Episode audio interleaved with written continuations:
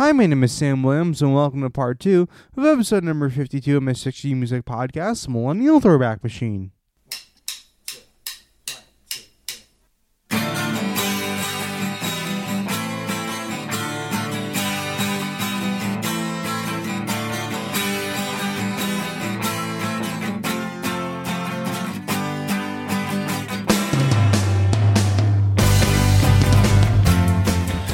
Hello! So, first of all, I'd like to welcome all you to part two of episode number 52 of my 60 Music Podcast, The Millennial Throwback Machine.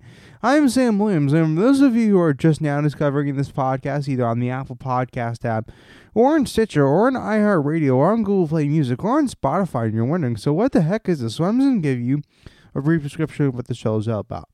Okay, so I'm Sam Williams, and I'm a 23 year old songwriter slash producer, but I'm also a huge 60 music fan slash expert slash nerd.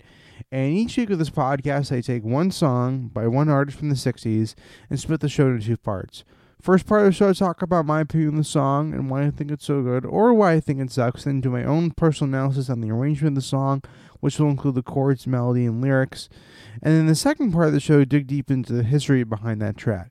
In that part of the show, I talk about all the juicy behind the scenes details on the track, which will include who wrote the song, who produced it, what studio it was recorded at, who were the session musicians on the track, where it was recorded, and the label was released on, um, what the year and month it was released on, the peak position it made up on the Billboard Hot 100 charts. All that is in the second part of the show. Now, before we move on with this week's episode of the podcast, I want to let you guys know something. Uh, something very big is about to happen with this podcast, and it's something that we've I've never actually done before. Um, usually when I do interviews, it's like I have one and then I don't have another one for another like three or four months, or you know, or maybe even more than that. But this time, uh it just so happens that I'm going to be doing another interview next week. And I'm going to be talking to somebody that is probably one of the biggest people I've interviewed on this podcast so far. Um, he is none other than Eddie Holland of Holland Dozier Holland. And some of you out there might not know that name at all, and it might not mean a thing to you, but I guarantee you, you'll know his songs. Um, Eddie Holland was part of a songwriting and production team that Motown had in the mid 60s, and uh, they produced and recorded dozens and dozens of top 40 hits for artists like the Supremes and the Four Tops and Martha Reeves and the Vandellas.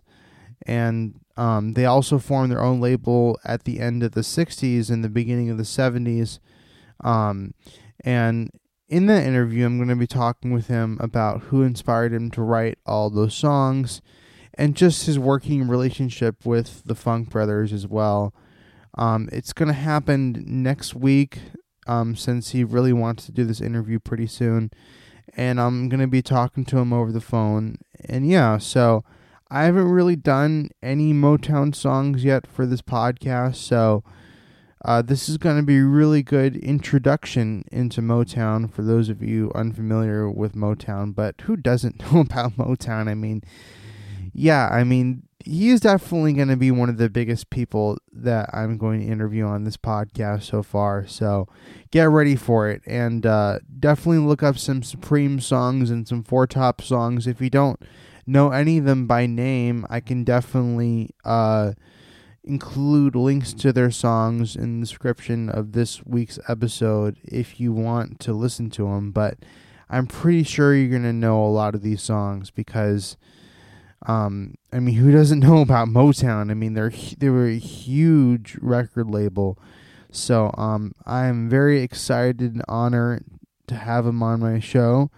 And it will be next week's episode. So this will be part two of episode 52, and then I'll put out the Eddie Holland interview. So, um, if you have anything specific that you want me to talk about with him, let me know. But um, I have an idea as, as to what I'm going to ask him. Uh, the interview is not going to be longer than 45 minutes. So, um, yeah, so I'm very excited for this interview. I'm also a little bit nervous too, but I know it's going to be a really good one.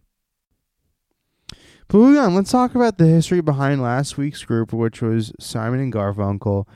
And one of the reasons why I love 60s music so much is because there's such a variety of of uh, songs that were becoming popular and that were making the top 40 at that time. I mean, I'm going to be honest with you, a lot of times, especially in the mid 60s, on one Billboard Hot 100 chart, you could have songs ranging from folk music to psychedelic rock to funk to R&B soul to pop to country. I mean, the 60s was this huge melting pot of several different genres of music and all of it was getting on top 40 radio and getting on the Billboard Hot 100 charts.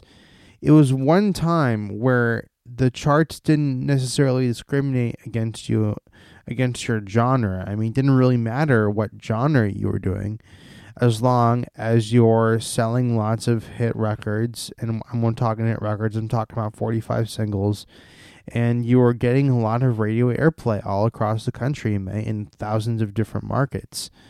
And what I'm trying to say with that is that back in the 60s, there was really something for everybody.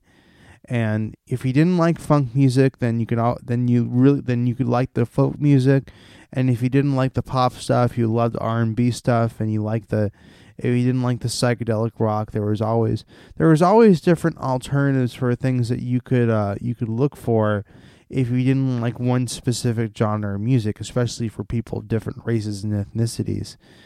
And um, Simon and Garfunkel, this particular duo was actually one of the most revolutionary artists from the '60s, and I have friends that that do music that is very similar uh, to Simon and Garfunkel. By the way, um, you know they were they were a folk duo essentially, and and and a lot of my young friends my age, you know, do music that's very similar to them. But what made them so revolutionary? Well, to be honest with you, for quite a long time in the '60s, people didn't really give much thought to the lyrics of the songs.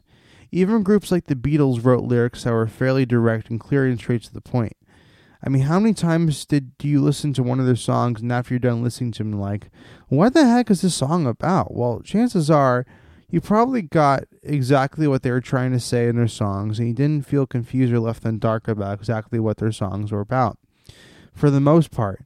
And in fact, songs with complex lyrics didn't really become in vogue or incredibly mainstream until the early 70s. I mean, but this particular duo perfected the art of writing complex lyrics before practically everyone else was doing it. This is way before like people like Elton John, you know, and Steely Dan.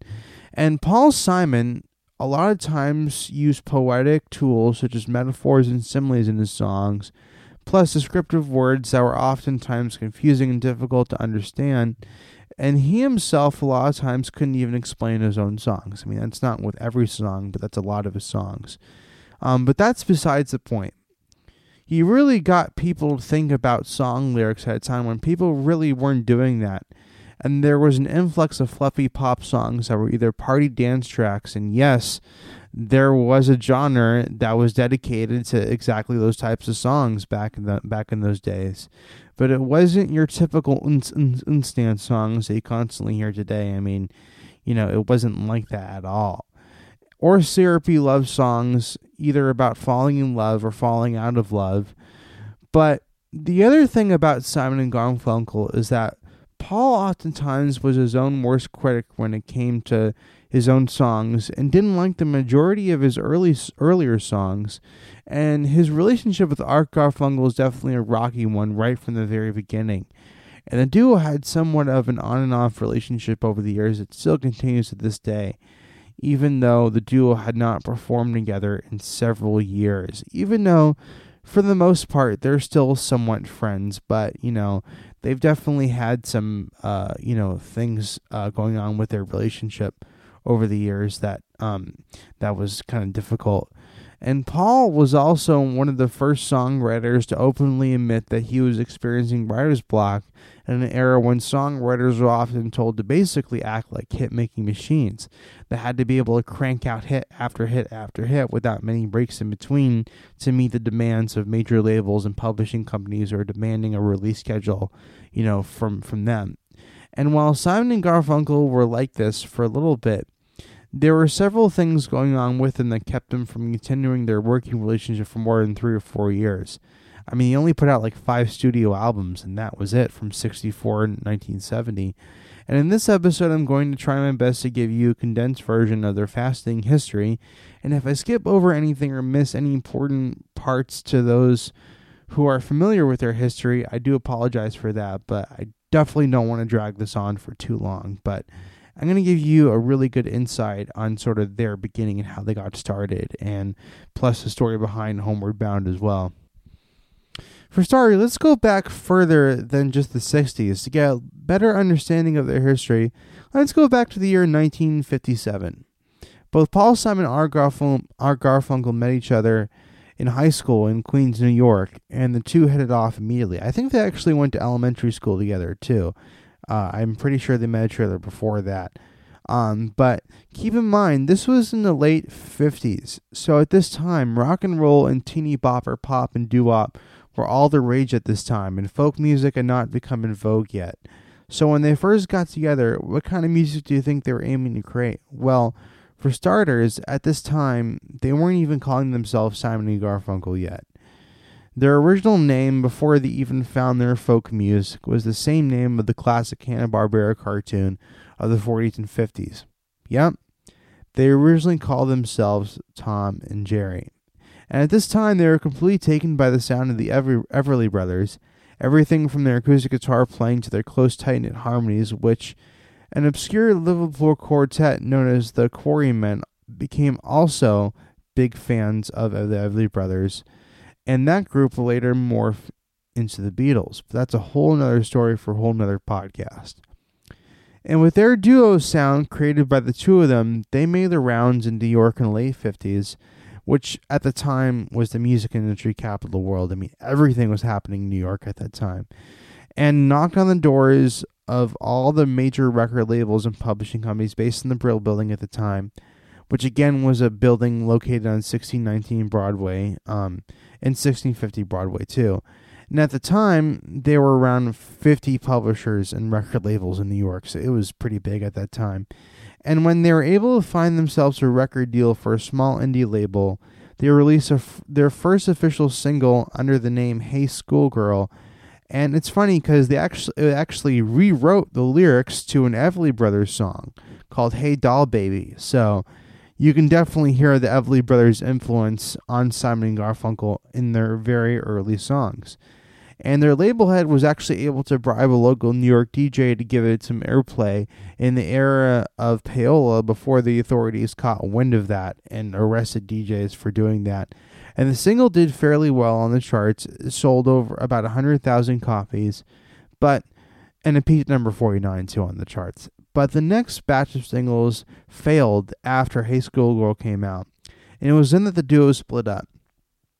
By the time they had become adults and they were out of high school, and all of a sudden they were feeling the pressures of adulthood upon them. So Paul went to school for a completely different profession other than music, and so did Art. But at this time, they were still able to release music under their own solo artist aliases and one single that Paul put out, one without art, angered him because he considered it betrayal that Paul went behind his back and recorded the single without him or his knowledge.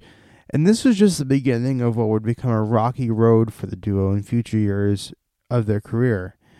And it was also during this time that Paul started recording demos with Carole King, and he developed the alias of Jerry Landis and started to release singles under that name. Keep in mind, these songs were a total far cry from what the duo would eventually become well known for. One of those songs was a song called Lone Teen Ranger, which I have heard and which sounds more like an early Jan and Dean song than what Simon Garfunkel would become known for years later. When these singles failed to do anything as far as national radio airplay or record sales, the duo decided to get back together and try to do the artist thing again in 1963. And at this time, they went into a completely different direction as far as genre was concerned. And in this section of the duo's career, Paul Simon was completely taken by the sound and the lyrics of Bob Dylan. He was fascinated by Dylan's raw and unfiltered delivery of his lyrics and his complex phrases and his tongue in cheek devices he used to write his songs that he decided to write songs in a similar vein, except Paul had a better, way better singing voice than Dylan ever had at that time. And he also wanted to make it into a duo format with his ex partner, Art Garfunkel. At the time, Art was going to Columbia University and they went under the name Kane and Garr. And actually, Art has told the story that one day Paul Simon uh, in his in his red convertible uh, showed up to Art Garfunkel's dorm, and he played him five songs, and four of them were okay, but it was the fifth one that Art really loved a lot, and this was like in 1963, and the name of that song was called "The Sound of Silence." They decided to go under the name Kane and Garr, and it was one night at Gerde's Folk City, um, a Greenwich Village folk club, that changed their whole life. And they performed those five songs in, in this club, and one of them would become the duo's first hit single two or three years later. And Tom Wilson, Columbia Records uh, producer, was attending that concert that night. He heard them sing those songs and was very impressed with them and through some convincing by Tom Wilson, he was able to get them signed to a recording contract with Columbia Records. And it was there that they decided to go under a new name and use their last names uh, to form a new duo project under the name Simon and Garfunkel. They might have been the first duo to ever use their surnames as a stage name. Tom also at the time was working with Bob Dylan. The first album that the group recorded together in March of 1964 was released in October of that year was a commercial failure, and the name of that album was called Wednesday Morning 3 a.m. It bombed, and once again the duo split off, and Paul moved to England, where he recorded a whole solo album there in 1965, and Art Garfunkel once again went back to school at Columbia University. Tom was not eager to give up on the potential that this group had, despite their previous commercial failures as a duo. And he was also at the time a very hot producer, having produced Bob Dylan's breakthrough albums Bringing It All Back Home and Highway 61 Revisited. And at the time, and this was, by the way, 1965, um, a few years after the album was completed, uh, folk rock was booming. And it was really just an incredibly popular genre of music and traditional folk songs were being heard in a whole new way with a full band versus just an acoustic guitar and a lead vocal. And knowing this, he decided to take a chance on one of the songs Paul had previously recorded acoustically with Art on Wednesday morning 3 a.m. before they had split up. He took that track and booked a full band session and hired a group of studio musicians to overdub electric guitar, bass, and drums on that track. And by the way, there's musicians were Al Gorgoni and Vinnie Bell on guitar, Joe Mack on bass, and Bobby Gregg on drums. He did that in June 1965 and released the song as a single. And in September 65, and that's when he released it. And he did this all without the knowledge of Paul or Art. They had no clue that this was happening. And the single eventually climbed to number one in January 1966, fighting against the Beatles' We Can Work It Out. When Paul found out that the song had been released, he and Art quickly got back together as the song was climbing the charts in late 65, early 66, and the rest was history. Paul did not like the finished mix of The Sound of Silence with those added overdubbed guitar, bass, and drums at all, but it did become the first uh, hit for the group, and it became the first hit song that they ever had. But moving on, let's talk about the history behind the specific song, because Homeward Bound was the second official Simon and Garfunkel single released, and it was during the recording sessions for an album Columbia was trying to rush release to capitalize on the success of The Sound of Silence. See, Sound of Silence was climbing up the charts at the time and it was becoming really, really popular. And Columbia had need, need to put out an album to go along with that single. And probably the most interesting thing about this song is how true the lyrics of the songs were uh, to Paul Simon's life at that time.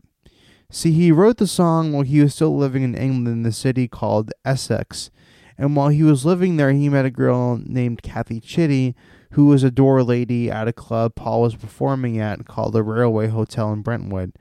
Um, Paul would later go on to write many famous Simon and Garfunkel songs about her, um, including Kathy's song.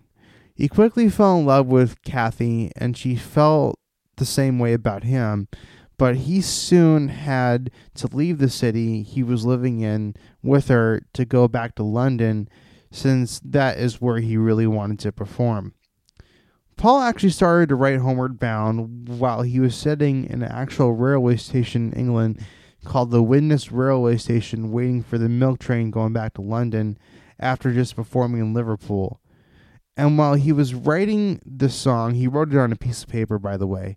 He was thinking about how much he missed Kathy Chitty, and those feelings showed themselves in the lyrics of the song.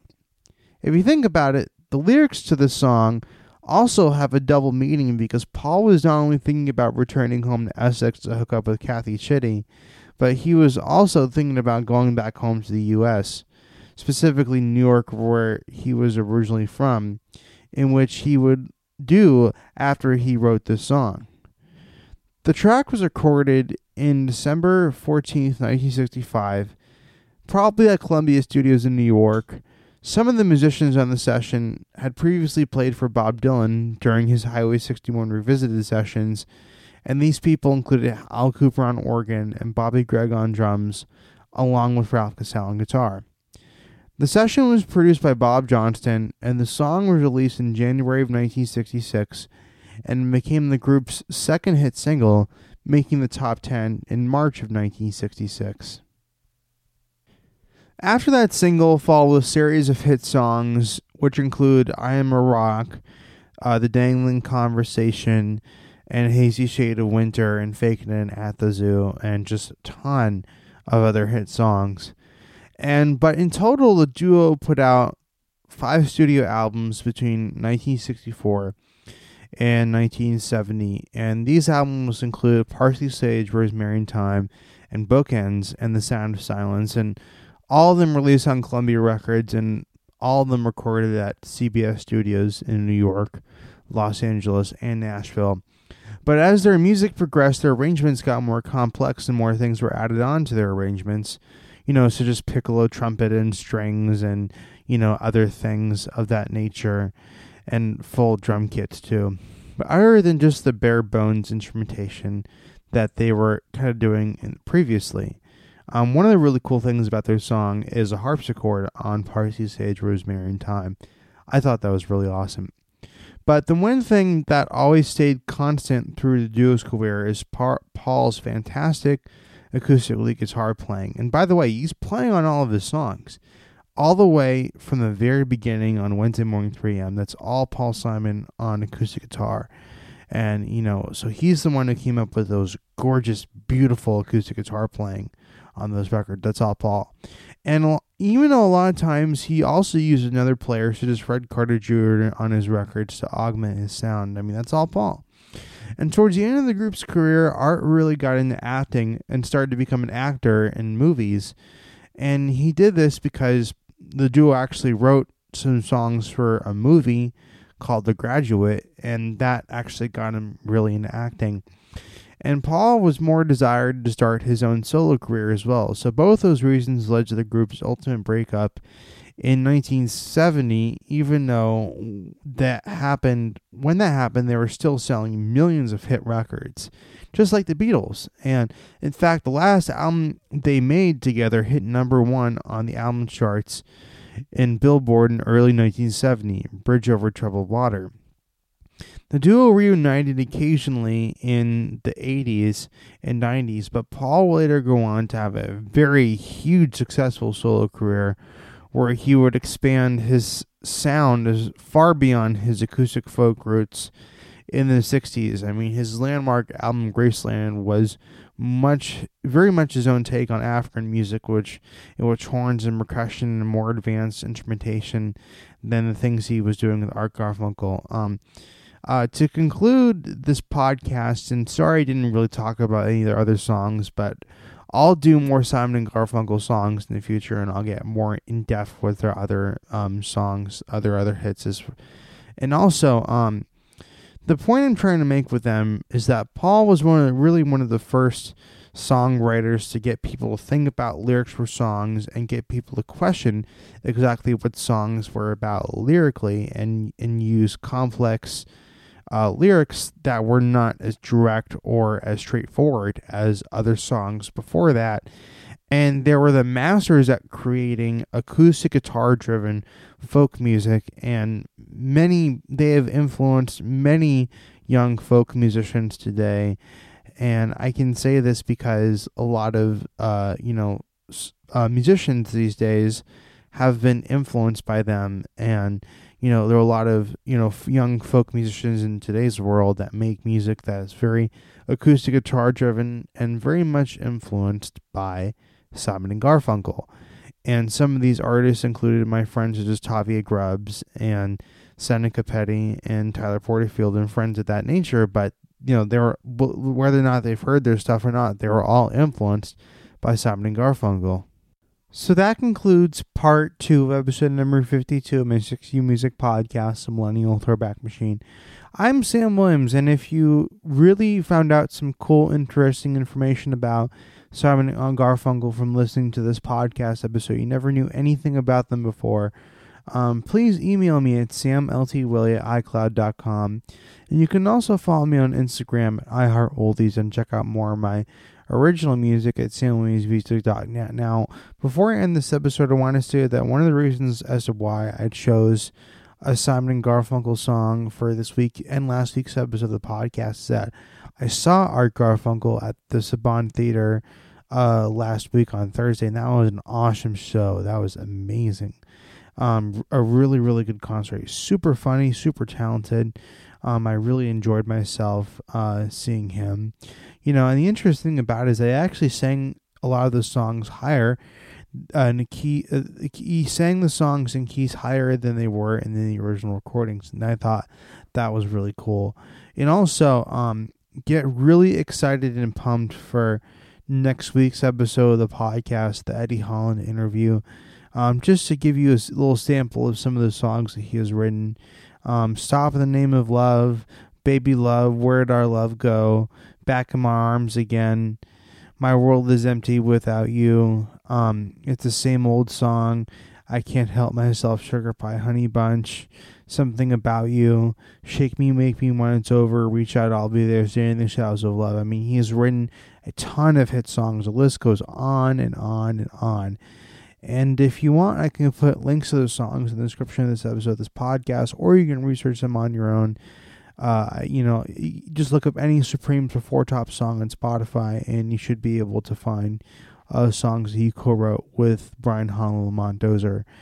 And by the way, he was part of the writing team was part of they were called Holland Dozier Holland, Eddie Holland, Brian Holland, Lamont Dozier. And yeah, so also uh, the link to my podcast merchandise stores in the description of this episode, this podcast as well.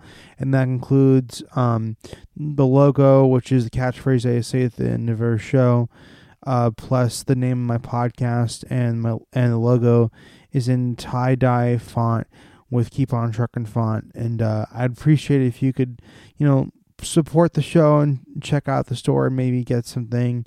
And and if you do decide to get something, let me know by sending a picture of what you got, and also tell me how much you love my show. And also, um, the podcast um, Spotify playlist is in the description of this episode, of this podcast, and uh, you can check that out. I update that all the time, include songs I talk about uh, each week. I'd really appreciate that. And also, I'd love it if you can please leave me a review in iTunes and subscribe to the show in the Apple Podcast app. I would really appreciate that because the more subscribers and reviews I get in iTunes, the more my show gets pushed into the new and noteworthy section of iTunes, and I really like that to happen. That'd be so awesome. So, anyways, so um, I'm Sam Williams, and uh, thank you jo- for joining me for this week's episode of my podcast, Millennial Throwback Machine. Until next week, please keep things rooted.